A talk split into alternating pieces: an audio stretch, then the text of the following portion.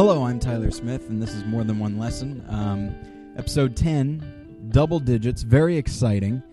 I uh, wanted to say uh, thank you to Colin Marshall, who uh, reviewed the show over at Pod Thoughts. Uh, there is a link to that review on morethanonelesson.com. So uh, he had a lot of very nice things to say. So thank you very much, Colin. All right, so here we go. I will be starting this episode with some Bible verses. That's right. That's right. Here we go. Um, all right, so we're going to start with Psalm, uh, Psalms 33, uh, 1 through 3. Sing joyfully to the Lord, you righteous. It is fitting for the upright to praise him. Praise the Lord with the harp, make music to him on the ten stringed lyre. Sing to him a new song, play skillfully, and shout for joy. So, all right, fair enough. You've heard stuff like this uh, uh, in old hymns and that sort of thing. Um, however, uh, when I read this uh, the other day, it one word really stuck out to me, and it's near the end, uh, in which it says, uh, "Play skillfully." Skillfully. that's something that is key. Why would it be here? I mean, this is a you know these verses are all about praising the Lord and and uh, with various instruments and such. Uh, so why is skillfully so important? Um, and uh, I one of our bloggers, uh, Jason Eakin, actually wrote a blog uh, that's kind of about this. That as Christians, if we feel that God is calling us to do something, uh, whether it be artistic or not, but we'll talk about art specifically. Um, there are a lot of Christian uh, film studios that seem to think that uh, the call to make films is enough. That, oh, well, this is God's will for our studio, this is God's will for our church, so we'll just do it, and uh, we'll be doing God's will. Well, uh, yes, you will. Although here it says that uh, sing to him a new song, play skillfully, and I think that's that's the important part here. Is it's it's good to feel that God is is calling you in a in a specific direction, and it's good to go in that direction. But if you're not doing it well, if you are not training yourself, then what's the point? As I've said before, and I certainly have said it on uh, my other show, Battleship Pretension, um, if you're not if you're not making a good film and you're not putting the effort into the artistic quality of the film, nobody's going to care. The only people that are going to like it will be other Christians, and even then, other Christians who don't know or particularly care about what makes a good film. And so ultimately, you're not helping anybody. If God is calling you to make, as a Christian, to make a film, uh, Christian or otherwise, uh, my guess is He wants it to actually reach an audience of some kind. And my guess is it's probably not an audience that already agrees with you. Um, and so I feel like this verse is very important. It's important to focus on that skillfully. Uh, if you are a Christian and you are being and you feel that you are being called to to be a, a director or a writer or an actor, cinematographer, editor, composer, anything, film critic, why not? Uh, it's important to do it skillfully. And so that's kind of what is going to inform uh, this episode, and I'd say probably every 10th episode. Um, rather than talk about a specific movie, um, we're going to probably every tenth episode or so uh, talk about a specific aspect of filmmaking.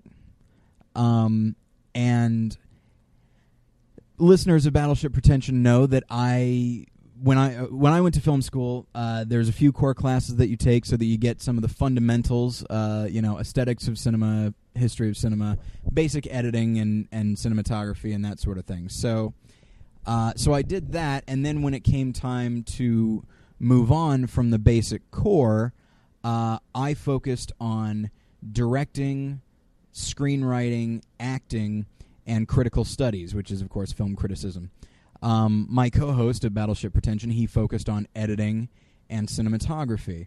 And so when the time comes uh, to talk about editing and cinematography and some of the more uh, technical uh, elements of filmmaking, I'll probably bring uh, a guest in. Uh, I have uh, a couple of friends who are professional editors and have achieved some success at that, and they are much much more well versed in editing, at the very least, editing lingo but also the fundamentals of it. So, so uh, that's going to be uh, kind of far down the line. But uh, but right now, this week, we're going to talk about uh, acting, which uh, you know. Uh, I, have gotten actually a, a, a, small amount of flack on the other show because I focus so much on on acting and writing and and and directing and not enough on on editing and cinematography and Fair enough. But what I will say, I I remember um, back when I would when I was doing high school theater, there was a uh, a kid who was frequently on the crew. I was frequently in the cast, and he always made a big stink about how uh, the crew is not getting enough uh, praise.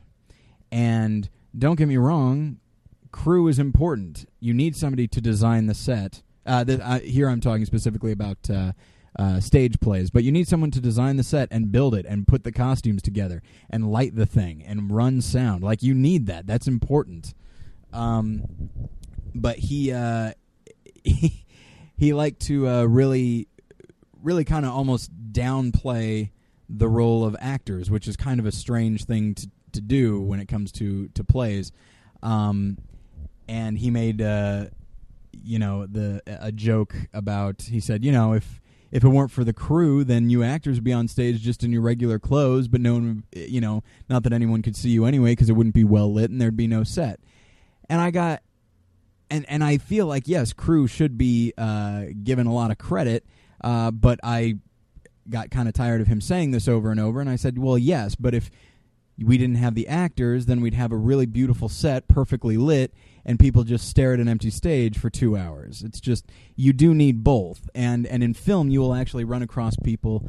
Uh, I know I certainly know that I did uh, in school, who downplayed the importance uh, of acting. And uh, now, what I will say is, I feel like perhaps acting is played up too much because, you know, I mean, it's bound to happen. They are the face of a film. You know, I mean, if you if somebody tells you about a film, you probably want to know who directed it, but maybe even more so, you want to know who stars in it. Uh, and then maybe to a lesser extent, who wrote it, who shot it, who produced it, that sort of thing.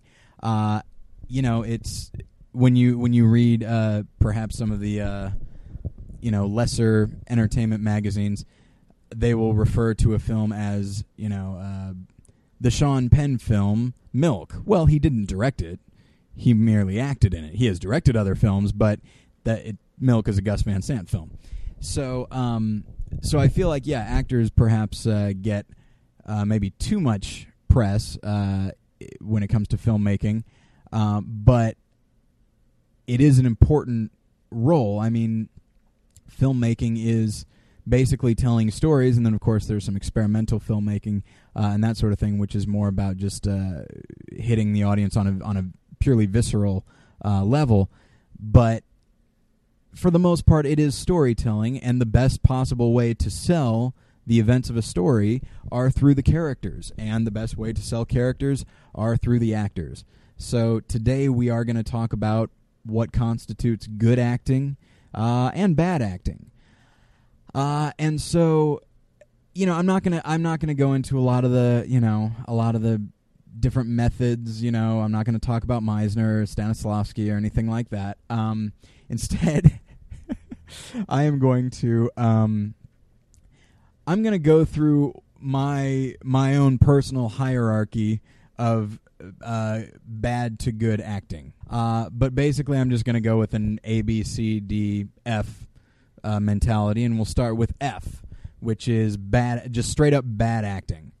Um, if you watch, I mean, if you watch Mystery Science Theater 3000 or just enjoy watching those old uh, B sci-fi horror movies or even just those old melodramas, uh, actually, you know what? Never mind. When I said melodrama, never mind. I'll get to that in a minute. Let's just stick with old B, C, uh, B uh, sci-fi uh, horror films, uh, and you'll notice that uh, the acting it's always very stilted. There's no fluidity to the way the actors deliver the lines. Uh, they seem to be uncomfortable with what they're saying, and and that takes that instantly takes you out of it, and you are judging the way they're acting, and you're also saying, and the judgment you're coming out with is that they're acting poorly. Um, that it does not sound like a real person saying these things. It sounds like somebody who's trying to remember that they've got something to say. And you certainly will not find a lot of emotion. Um, what I will say, and, and, you will find you will find that ca- that kind of acting in movies these days, uh, but not very often. Um, but I I will note that there is a movie that I really enjoyed, one of my favorite movies of last year, that actually had uh, a great deal of kind of that stilted, and it should be noted, uh, non professional uh, acting, and that was Gran Torino. Uh, starring Clint Eastwood, and of course Clint Eastwood d- did a great job. I think it's one of his best performances. But uh, there's a lot of younger actors uh, who are uh, of a certain nationality, and Clint Eastwood specifically said he wanted to cast non-professionals, uh, and to a degree that worked in the sense that it gave a degree of realism. But the problem is, uh, it is a rather emotionally wrought film. I mean, it's not just people hanging out. I mean, big things happen, and these actors need to. They need to sometimes yell. They need to cry. They need to do all kinds of things, and you know, in in even the casual scenes, they have they seem to be having a hard enough time selling the dialogue as as a person would sell it. They have a hard enough time in the easier scenes.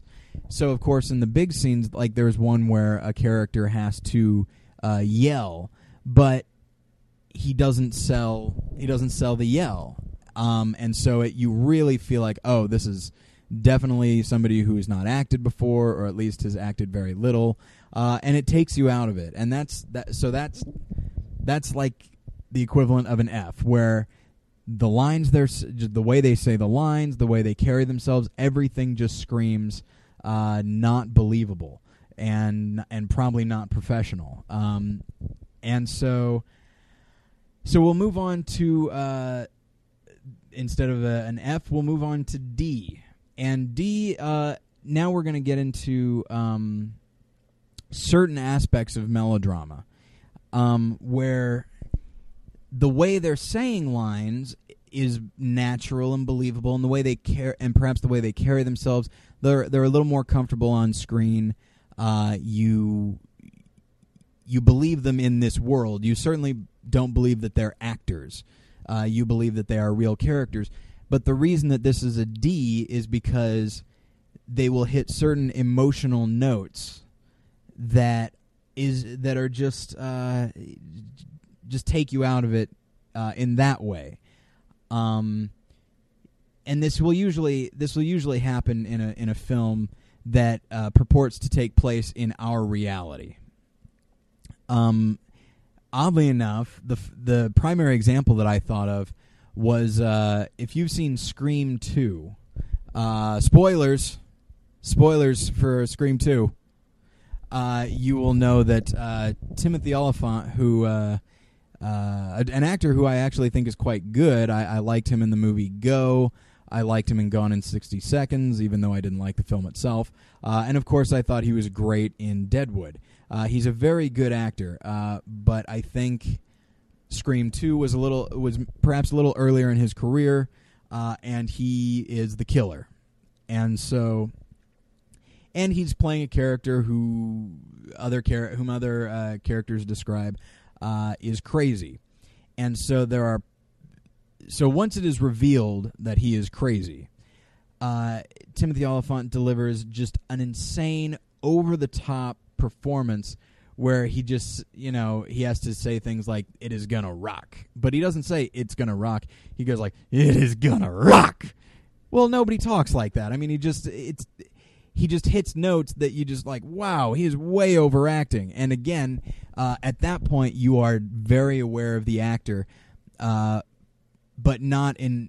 Well, uh, again, I keep getting ahead of myself. You're aware of the actor because he is forcing emotional notes that are just that you're just like nobody nobody acts like that in life uh whether they're crazy or not i mean with the possible exception of Charles Manson, who, if you see any news footage of him, uh, he's just he's wow, he's really crazy. But aside from him, I mean, every every crazy person is usually described as uh, mild mannered and low key, uh, and so when your character is oh he's a he he's killed people and he's crazy, oh well I'll just I'll just really play it up, but it's really it's really hammy. Um, and so, uh, another example, there are people my age that love this film. I think I came to it too late. Uh, but there's a movie called Empire Records, uh, in which uh, Ethan Embry, who again I think uh, is a good actor, he was in uh, that thing you do. He was in. he currently is in a show called Brotherhood and I think he's a good actor, and I think he's actually turned out to be a very, uh, just a very nice, subtle actor. Uh, but in in uh, Empire Records, it's it all takes place in this record store, and everybody's kind of eccentric, but his character is just really spastic and over the top. Uh, and the events of the film in general are a bit unrealistic, so I understand that it doesn't take place in our reality. It takes place in a slightly more stylized version of our reality. Uh, but even within that, uh, the way that he moves, the way that he yells, uh, it, it, he's not playing like a real spastic person. He's playing the essence of spastic, in which he just everything is huge. Uh, and you just uh, it just took me out of it. Some people I feel like would watch it and be like, "Oh, he's all cartoony. That's funny." Uh, but I I personally don't think so. And again, you know, personal opinion plays a, a, large role in this kind of thing. Um, you know, if if you think that something is good uh, and you can defend it and you can say, "Well, I know somebody who is exactly like this," and it's like, "Okay, fair enough. I guess it's believable to you." I've never met anybody like Ethan Embry in Empire Records, and I've lived a bunch of places and known a bunch of people, uh, and so I watch his scenes and I wind up shuddering because it's just an actor who has been given permission to just really overplay uh, his character. Uh, and again, Timothy Olyphant, Ethan Embry, they are good actors.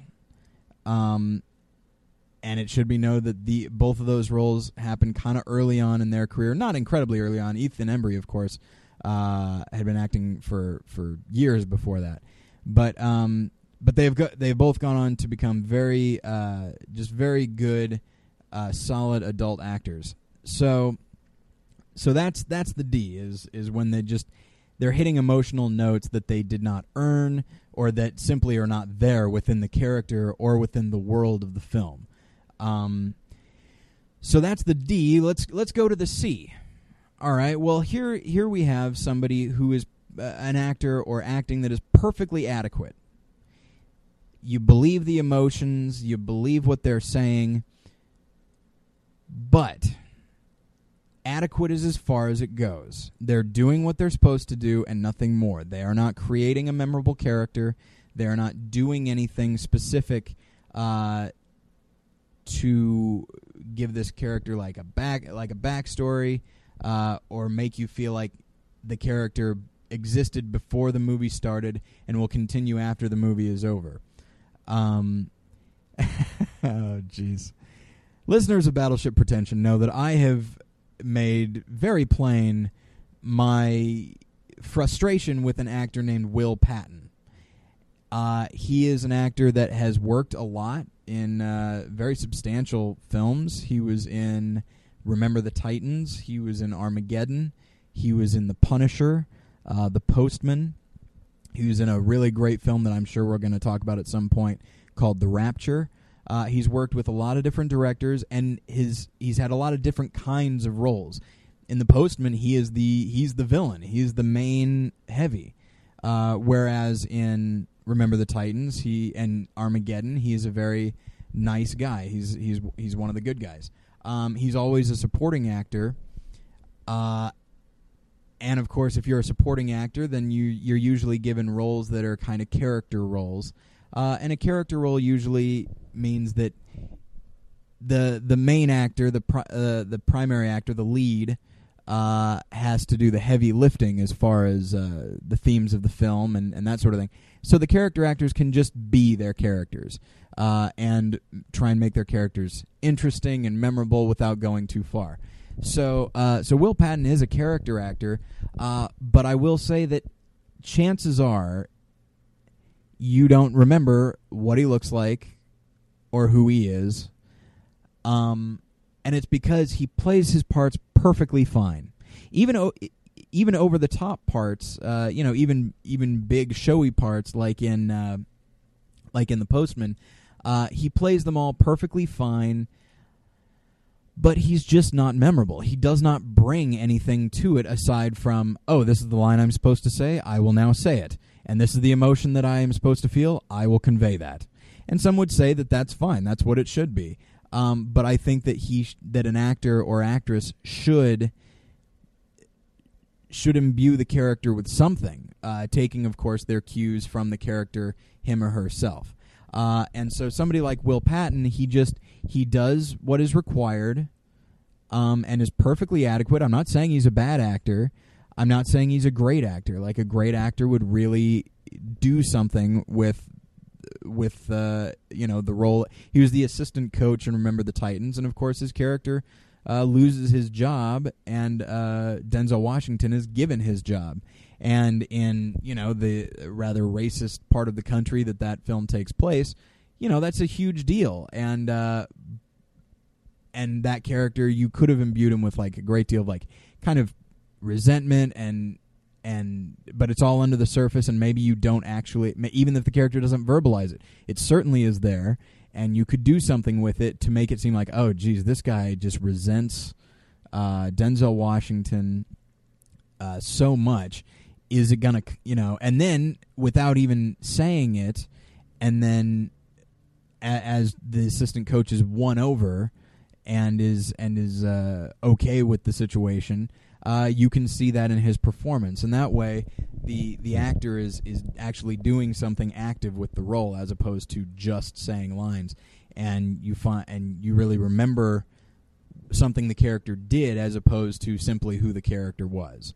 Um, so that's that's the problem with with uh, C level acting is that um, it's perfectly fine. You know, nobody will have a problem with it. I remember all my friends when I when I go into my Will Patton spiel, uh, they'll be like, "Oh, he wasn't bad," and then I would have to say, "Yes, but was he good?" And they're like, "Well, nah, I don't really remember." Well, no, of course you don't. That's the problem. Um, so now we'll get into A and B level acting. Um, and when talking with with some of my friends about this, they made the uh, argument that these types of acting, uh, the, the, A and B level, are both really A level. Um, and so I'll, I'll, and they have a point. So I'll, I'll, kind of detail what I consider each to be, uh, and then you can make your own judgment. I'm not I'm not a stickler when it comes to this kind of thing. Um, so what I would say B level acting is, um, it is when a you know as as as I've said, you know, uh, you kind of build from F to D to C, and so what you're doing is the actor is saying the lines really well, uh, which I know sounds like faint praise, but they're delivering the lines in a realistic way. You believe this is a real person. Uh, they're not. They're not assigning false emotion to the part, uh, and so the things the character is feeling uh, is believable. Uh, and they're actually putting something on the character. They're bringing something to the role so that the character is memorable. Now, here's the thing with B level acting um, is that, and it's kind of it's kind of hard to describe. So I'll just use an example. As I mentioned way back in episode one, uh, when I talked about Milk, I mentioned that I'm not a big fan of Sean Penn. Uh, Sean Penn is a perfectly fine actor. He's very good. Uh, a lot of people would say he's one of the best actors of our generation, and I would say that he's very good. I would not go that far because if you look at Mystic River, for example, um, now granted, the character has lost his daughter. His daughter has been killed. So, you know, I don't even have a have a child, but to I can imagine losing my wife or something like that, and it would be it's it's it would be devastating. So emotionally, that character allows the actor to go a lot of different places, um, to be big or be small. And to Sean Penn's credit, he does not play everything big. He does have a, a, a lot of very small, subtle moments. But of course, when he. We've all seen the trailer, if not the film itself.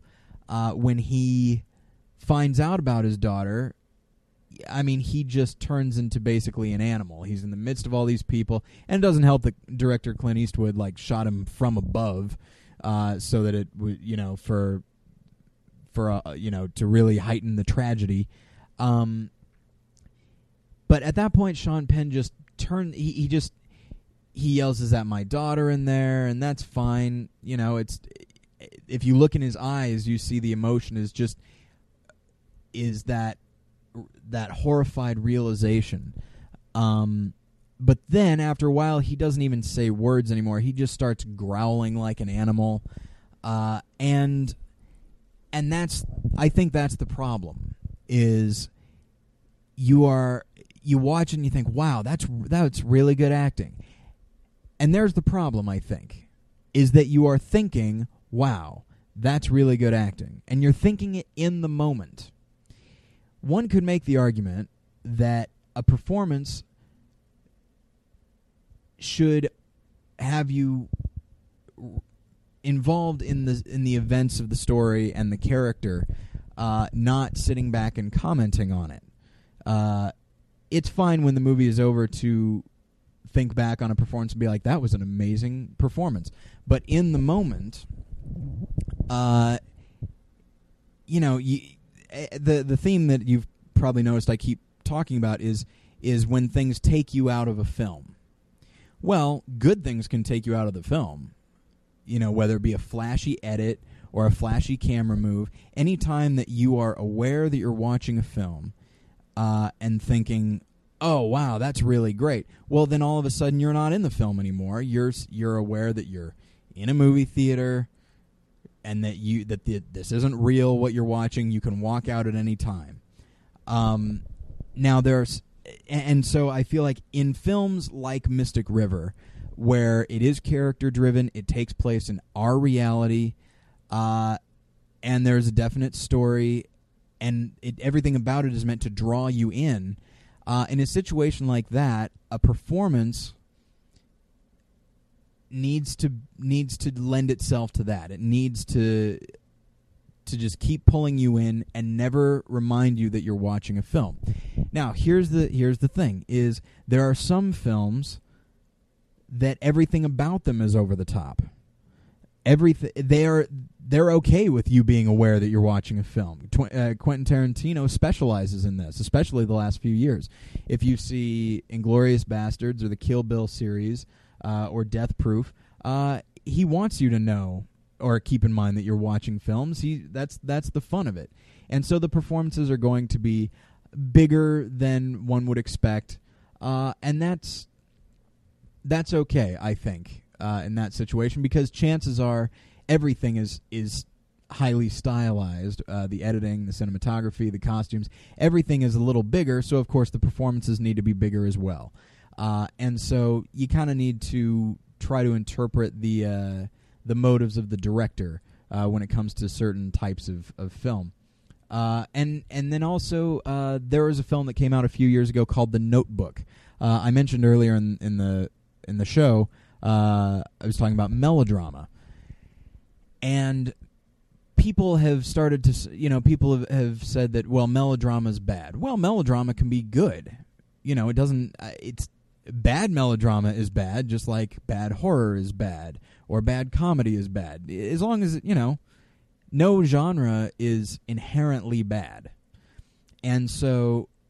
And melodrama is no different. A movie came out, as I said, a movie came out called The Notebook. I did not expect to like it you watch it and all the emotions are very heightened the music is very heightened the dialogue is kind of one could make the argument that it's kind of silly because it's so over the top uh, but it's all very consistent and and so the performances are also kind of kind of bigger.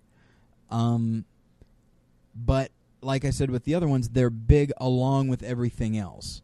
And as long as the actors are as long as they're not winking at you and you can always kind of tell when an actor is not fully committed to a role uh, you kind of get the feeling that they that they think what they're doing is silly.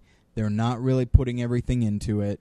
Um, and the notebook is definitely not that. Uh, all the actors involved uh, they say yes this is this is really uh, this is really maudlin, uh, but I will still play the core of the character, and I still I will still commit to it. Uh, if you look at uh, there's a filmmaker named Douglas Sirk who made melodrama, uh, you know, 40, 50 years ago, uh, and his stuff he believed in it. You know, uh, melodrama can th- there's a place for it. there was a film that was a throwback to the work of Douglas Sirk called uh, Far From Heaven with Julianne Moore and Dennis Quaid, and everything about that was made in that old style, right down to the music. And as such, the performances were very stylized, but emotionally they were completely real. Um, so, so B level acting, you're aware of the acting, but that doesn't necessarily make it bad. All right, I would say I would say that something like Mystic River, like where Sean Penn really just lets out these guttural sounds. Um, that might take me out of the film a little bit, but he still is believing. He, as the actor, is still believing that. Uh, he is still playing the note of this guy just lost his daughter, and and there are no words to express that grief. So I will now just make sounds. So he arrived there uh, organically and and as such, I feel like it, it's okay. It it takes you out of it a little bit, which is why I, I take that to to the B level of acting, um, just like you know stylized performances in like in a Tarantino film or something like that, where you're aware that you're aware of the performances in the moment. Uh, now, of course, uh, some people say that there's nothing there's nothing wrong with that inherently, um, and I disagree, but they have a point. Good acting is good acting. Now, here's where we get to A level acting, in my opinion. Good acting is something that is it's it's almost like good editing. Um, you just you almost don't notice it. Uh, and I remember when I was a kid, and I started to really enjoy film and really want to want to get into film and watch uh, better films than the ones that were marketed towards my age group. Uh, my mom had a uh, a VHS called Oscar's Greatest Moments from 1970 to 1990, and I thought, okay, well, I'll do this, and it, you know, it went through all the best pictures, best actress, best uh, actor. Uh, and I thought, okay, well, I enjoy acting. I, I would like to act. Uh, I will watch these performances. And and I was young enough that, you know, there was a movie called uh, Reversal of Fortune with uh, Jeremy Irons. Uh, there was a movie called Save the Tiger with Jack Lemmon. And The French Connection with Gene Hackman. Uh, all of those roles won Oscars and I, am focusing primarily on male actors right now because that's that's those are what I watched more because I was you know I'm a guy and I wanted to see oh well what are what are these male actors doing? So so I watched those performances and I remember as a kid you know I was probably 13 14 I remember thinking like why did this guy win the Oscar? He's not doing anything. Uh you know, and then I revisit it and I realize, well, that's the idea. He's not. They're not necessarily doing anything. They just are. They are that role. You know, I never. It's. They understand the core of the character. They play that. They're comfortable within the character. They're literally feeling what the character is feeling, and they don't feel the need to push it. Uh, there's a really uh, there's a really interesting quote in there's a film that came out called The Big Kahuna with uh, Kevin Spacey and uh, Danny DeVito, and uh, there's a part where Kevin Kevin Spacey says uh, he said, "You know what you can tell by somebody who looks like they know what they're doing." Uh, and someone says, "What is that?" He said, "Well, you can tell that they don't know what they're doing because when you know it, then you don't have to look like you know it. It just comes naturally." Which is which sounds like a very strange, a very strange way of saying. Well, like how do you if it comes naturally, won't it look the same? And uh, but he's kind of right, especially when it comes to acting. If if you want to look like you're feeling an emotion, then it will look like you're trying to feel that emotion. But if you just let yourself feel that emotion, then it will look different and it will feel different. And so if you watch, uh, I mean, I remember wondering why on earth didn't did Gene Hackman win Best Actor for The French Connection? I I love the movie. I didn't at the time, but I I love the movie. Uh, what is the you know? There's not much to his character. Well, there's only a couple thing. There's only a couple motivations to his character, and he simply found those motivations and played them, and played them so believably that I don't I don't think about Gene Hackman. I think about Popeye Doyle. Um, I don't think about Jeremy Irons in uh, Reversal of Fortune. I now think of Klaus von Bülow. He th- these you know great performances. They usually just are. They don't need to try and push th- things. They don't need to convince you how good their their uh, performance is. Um, I'll bring up a couple of other examples. Um, in a, I'll bring up. I brought up Tarantino before. Uh, there's a movie called Jackie Brown, which uh, is my favorite of his films, and it's it's it is the most subtle. It takes place in in our reality, um, and in probably one of the, in my view, one of the best uh, decisions by the Academy. Robert Forster was nominated for supporting actor. There's a lot of other. There's a lot of kind of showier performances, not over the top certainly, but the Academy chose to honor a guy who just he plays kind of a sort of the romantic interest of our of our protagonist. Um, he's a bail bondsman who's just very plain. He's very plain spoken. He's a he's a genuinely good man. Uh, and Robert Forster doesn't want to push anything. He just is that role. And I'm sorry to keep repeating that, but if you watch, just watch the film and then pay attention to him. Pay attention to the look on his face, the way he carries himself. He just the character's name is Max Cherry. I'm not watching Robert Forster. I am watching Max Cherry. A guy who I absolutely believe existed before the film started, after the film is over, and I believe that if I drove to that bail, uh, drove to that little mini mall, I could go in and see this guy. That's how much I believe him. Uh, another example, uh, there were there were a couple movies uh, that were kind of similar that came out uh, within uh, a year or two of each other. One was called The Rainmaker, and one was called A Civil Action. Now, both of them involved uh, lawsuits against a big uh, a big company, a big corporation, and uh, in both instances, uh, the the opposing counsel, the the lawyer uh, responsible with representing the corporation, uh, was played by a, a, seasoned Oscar-winning character actor. In The Rainmaker, it was Jon Voight, and in A Civil Action, it was Robert Duvall. Now, if you watch Jon Voight's performance, he the character is just a lawyer. Granted, he's very rich, and he does represent a company that is doing bad things, but that doesn't mean he's doing bad things he's just a lawyer, and everyone needs a defense, and yeah, and he's made a lot of money doing it.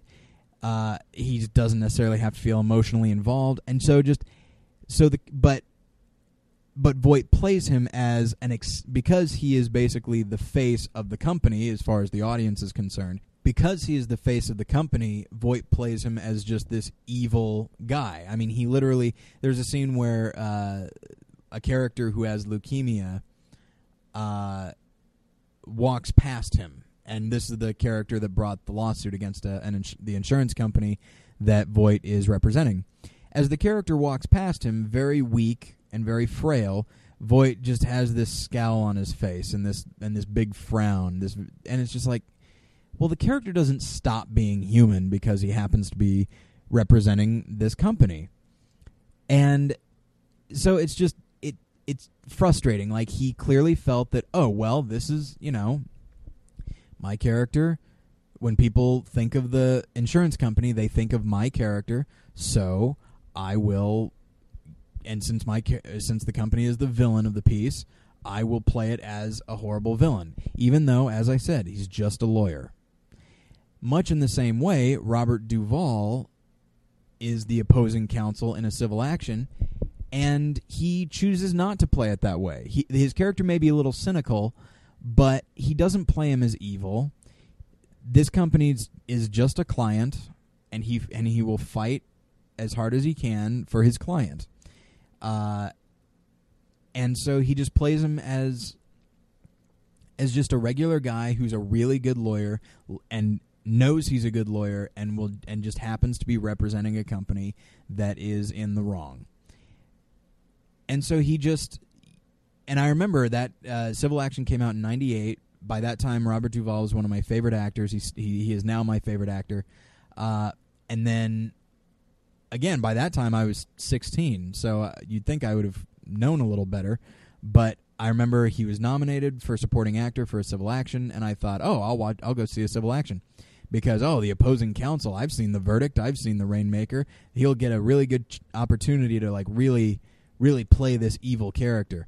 And then you watch it, and I remember thinking like, he got nominated for this. He just is, pl- you know, he's not playing him as evil. He's just a regular guy. And of course, shortly after that, I realized, like, oh, right. It's because he's choosing not to play him as evil and is just playing him as a regular guy. That's why he was nominated. That's why it's a great performance. Uh, so I'll bring up a couple others. Uh, I'll bring, hey, watch out. I'll bring up an actress. Very exciting. Uh, so, as I mentioned, Robert Duvall is my favorite actor. Uh, my favorite actress uh, is Kathy Bates. Uh, I think she's fascinating. She makes interesting choices both in the roles that she chooses to play and how she chooses to play them.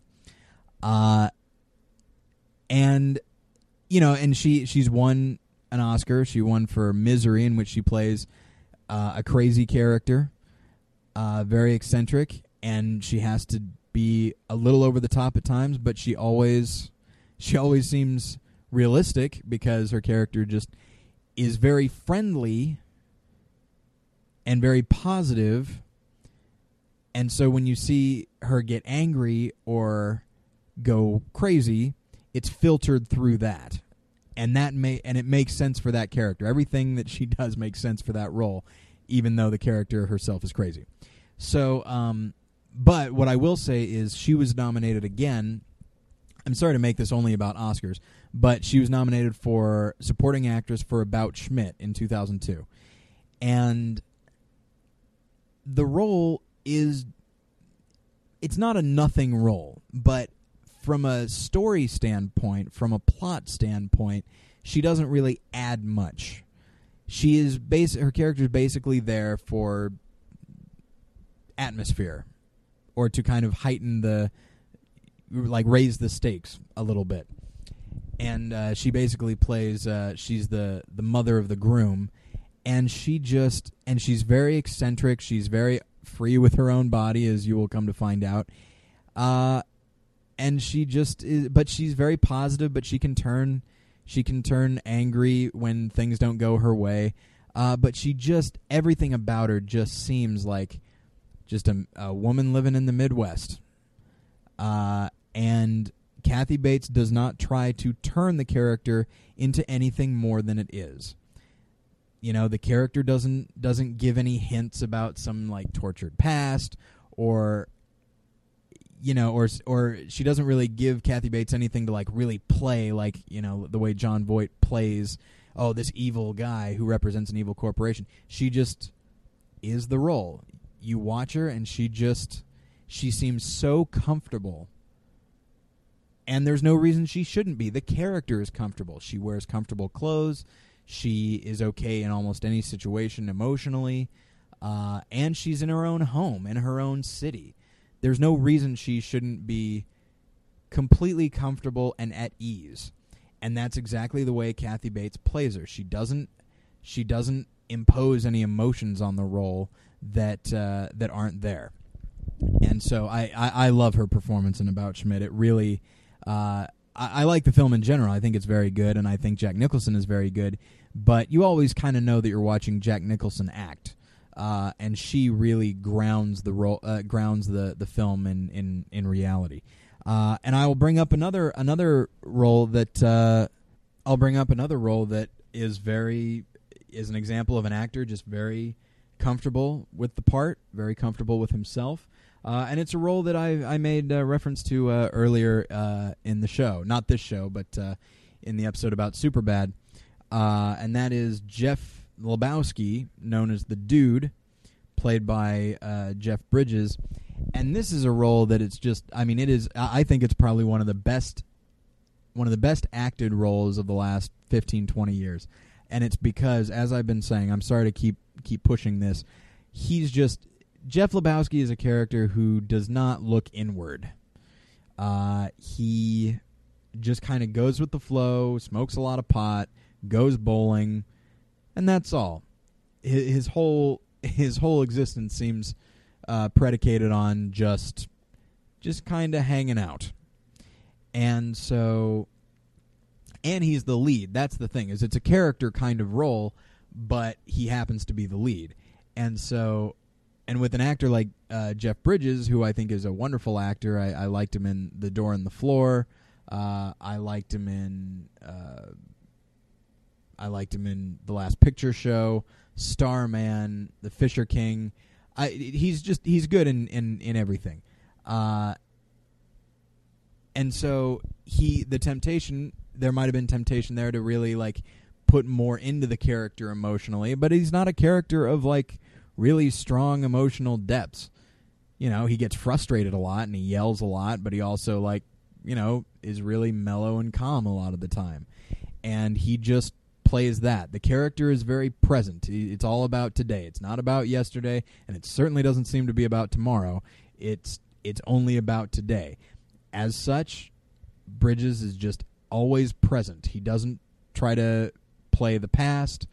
Uh, he only plays what is happening right now because that's all that really seems to matter to the dude. And man, if you just want an example of of an actor just so comfortable in a character.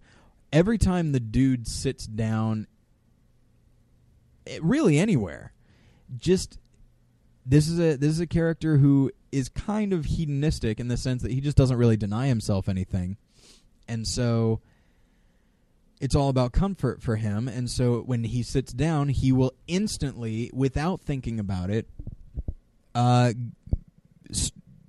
get into the most comfortable position he can. And it's and that's the thing is is is Jeff Bridges realizes that at this point it is instinct for uh, the dude to go into the most comfortable position, and so he just makes it his his instinct. Um. So I'll bring up. Uh, okay, so I'll bring up another another role that you know when you're I've been talking about a lot of a lot of characters that don't really have a lot of uh, over the top emotions. They're not required to yell very often or do big things. You know, and it's easy to play a very subtle role when the character itself is very subtle. Uh, so how is it? So when you get a kind of a kind of a crazy role or or an extreme role, uh, but it does take place in our reality, how do you play that? what does that look like without calling attention to the fact that you're acting? How do you do it? Uh, and so I'll bring up uh, Ben Kingsley in Sexy Beast. Uh, in Sexy Beast, he plays a British gangster who is just so he's just he's a bully basically. I mean, he just he yells and he will, you know, physically attack you if you're not doing what he wants you to do. Uh, just every he's just an absolute just a bulldog. Uh, I mentioned that specifically because uh, Ben Kingsley is a small guy. He's he's shorter than like all the other uh, members of the cast, and yet they're all afraid of him. And so when you have a character, and also it should be noted, he is saying all kinds of horrible profanity, and he's and he's often screaming it. Well, how does that work? How are you going to take that character, which is almost just a caricature of the British gangster? How do you take that and ground it in reality to the point that we forget that we're watching Ben Kingsley play a role and we're just watching this guy Don Logan? How do you do it? And again, it's it's going it's going underneath the character and seeing kind of what makes him tick and then understanding it. And as I said, he's a bully in the in the strictest sense of the word. He does he, he seems to have the emotional maturity of like a sixth grade bully. Well, and what makes a sixth grade bully tick? Well, probably a certain degree of inferiority, uh, jealousy, uh, a lack of being uh, accepted, which is something that everybody, of course, wants. And so once Ben Kingsley understood that and understood that this character never matured beyond that, nor was really required to, um, then he realized how far he needed to go in each scene. Sometimes the character does not need to yell to be heard because he understands that he is feared. He's he doesn't have to always prove himself. And so if he's not trying to prove himself, then that means uh, when he yells, it is because he's legitimately angry. Because again, as a as an overgrown child, uh, he has no control over his emotions. And so you get a, a, a character that is very extreme in a lot of ways, but is totally believable. And you never, uh, a- certainly after the film is over, you think like, "Wow, Ben Kingsley did a great job." Uh, but in the in the moment, you're not watching Ben Kingsley. You are watching Don Logan, this guy who just, based on the way other characters respond to him, but also based on how he responds to their response, uh, he just he belongs in this world, and and Ben Kingsley just is that role.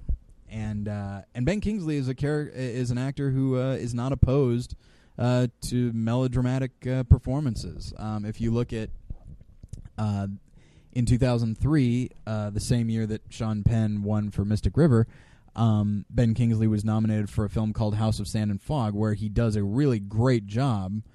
Uh, but there are a lot of very showy scenes, and he certainly plays into those. And it's kind of a slightly more melodramatic movie, and so you're kind of all right with it.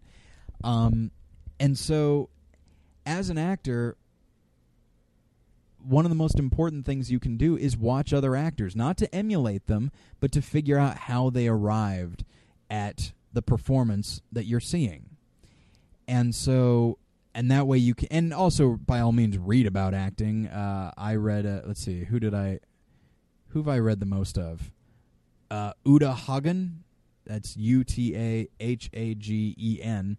Uh, she has some interesting thoughts about uh, about acting, and then of course look into the you know Sanford Meisner, look into Stanislavski, um, and and really and you know take classes, really uh, really understand your craft, uh, and and just watch and just watch movies, watch watch performances that people consider to be great and then figure out why they're great. If you don't think it's great right away, why do you not think it's why, why do you uh, not think so? Why do you disagree?